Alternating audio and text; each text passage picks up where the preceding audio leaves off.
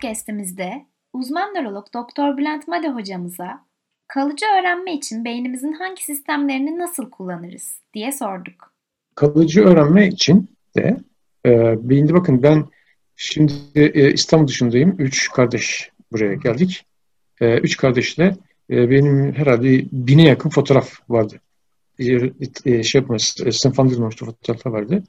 Onları buraya getirdim çünkü babamın, annemin, annemin, dedemin hepsinin fotoğrafları var. Onları üç kardeş bir araya gelerek e, benim unuttuğum, dalga düştüğüm, onun hatırlayabilecek uyaranları verdim. Aa dedi bir tanesi Fatih'in şurasında şuydu komşuydu. Öteki işte Kadıköy neresinde şu, şu şu komşuydu. Bu işte Taksim'de eskiden işte şurası falan diye sınıflandırdım. Peki nasıl oldu bu? Çünkü benim zihindeki bilgiler yetmeyince dışarıdan uyaran almak zorunda kaldım. Uyaran zor, e, olmak zorunda kaldım. İki kardeşim zaten beni zorla e, İstanbul dışına çıkarttılar. Tatil yapmış. 3-4 gün, 4 gün diye. Ben de tatil fırsattır deyip o eski torba içerisine gerisine getirdim ve onların zihinlerini bir araya getirerek sınıflandırdım.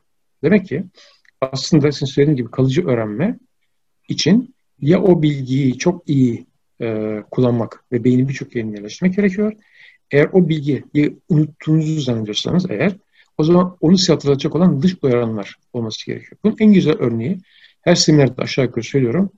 En çok sevdiğim seminerden benim bir tanesi bir bahar akşam rastladım size. Sevinçli bir telaş içindeydiniz. Derinden bakınca gözlerinizde neden başınız öne eğdiniz? Şarkısını bir buçuk saat ben nörofizyoloji olarak anlatıyorum. Ve o nörofizyoloji anlattığınız o şarkı zaten tak tak tak beyne oturuyor. Niye?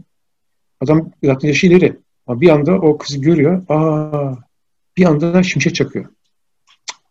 İşte aradığım buydu. Neredesin dağdan diyor. Kız başını öne eğiyor. Utanıyor. Çünkü öyle bir bakış var ki adam nasıl baktıysa.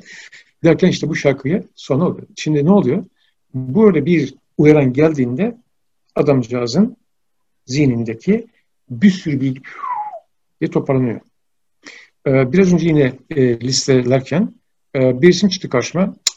Allah dedim ben bu resim nerede çekildi acaba dedim. Ama nerede olduğunu hatırlayamadım bir anda. Çünkü çok eski. Yani 30 sene falan önce çekilmiş olan bir bahsediyorum. Kız kardeşimin e, bu tarzdaki bellek müthiştir. İsmini falan hatırlar. Onu gösterdim. Ha ha dedi işte pat dedi çıkart deyince hop bende kompozisyon oluştu.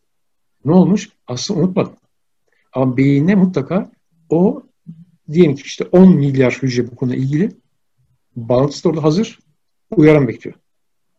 Ama o uyaranlar ben baktığımda yetmeyince dışarıdan uyarmak zorunda kaldım. Biliyorsunuz benim ikinci bir e, çalışma yani bir çocuk e, öğrenme ve davranışlarla ilgili e, bir çalışmalarım var. Yani öğrenme davranışları, hiperaktivite falan yani gelişimle ilgili.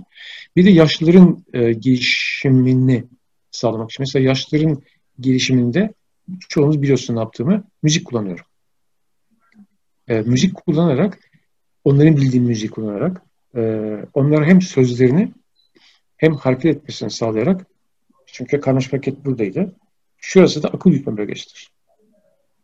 Bakın, ben o resme baktım, bir türlü iz toplayıp şuradan akıl yürütüyor, şuradan çıkmadı sesli olarak. Ve burası yani sesli olarak çıkacak buradan. Çünkü aa bu burası değil. diye. Hatta düşüncem içinden şuradan, beynim arasından. Ama kız kardeşim bir küçük bir uyaran verince aa deyince dedi oluştu. Demek ki kalıcı hale geldi artık. O resim hakkında benim bir e, şüpheye düşme şansım yok. Basit bir e, şeyden bahsettim. Basit bir olaydan bahsettim sadece size. Demek ki sık doğru uyaran, sık uyaran alması gerekiyor. Belli frekanslarda doğru uyaranlarla e, bu beyinde kalıcı hale gelir. Çok da zor bir şey değil.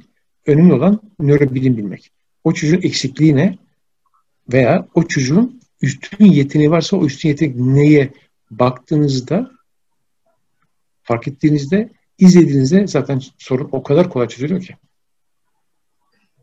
Kalıcı oluyor çünkü. Bilgi. Teşekkür ederiz.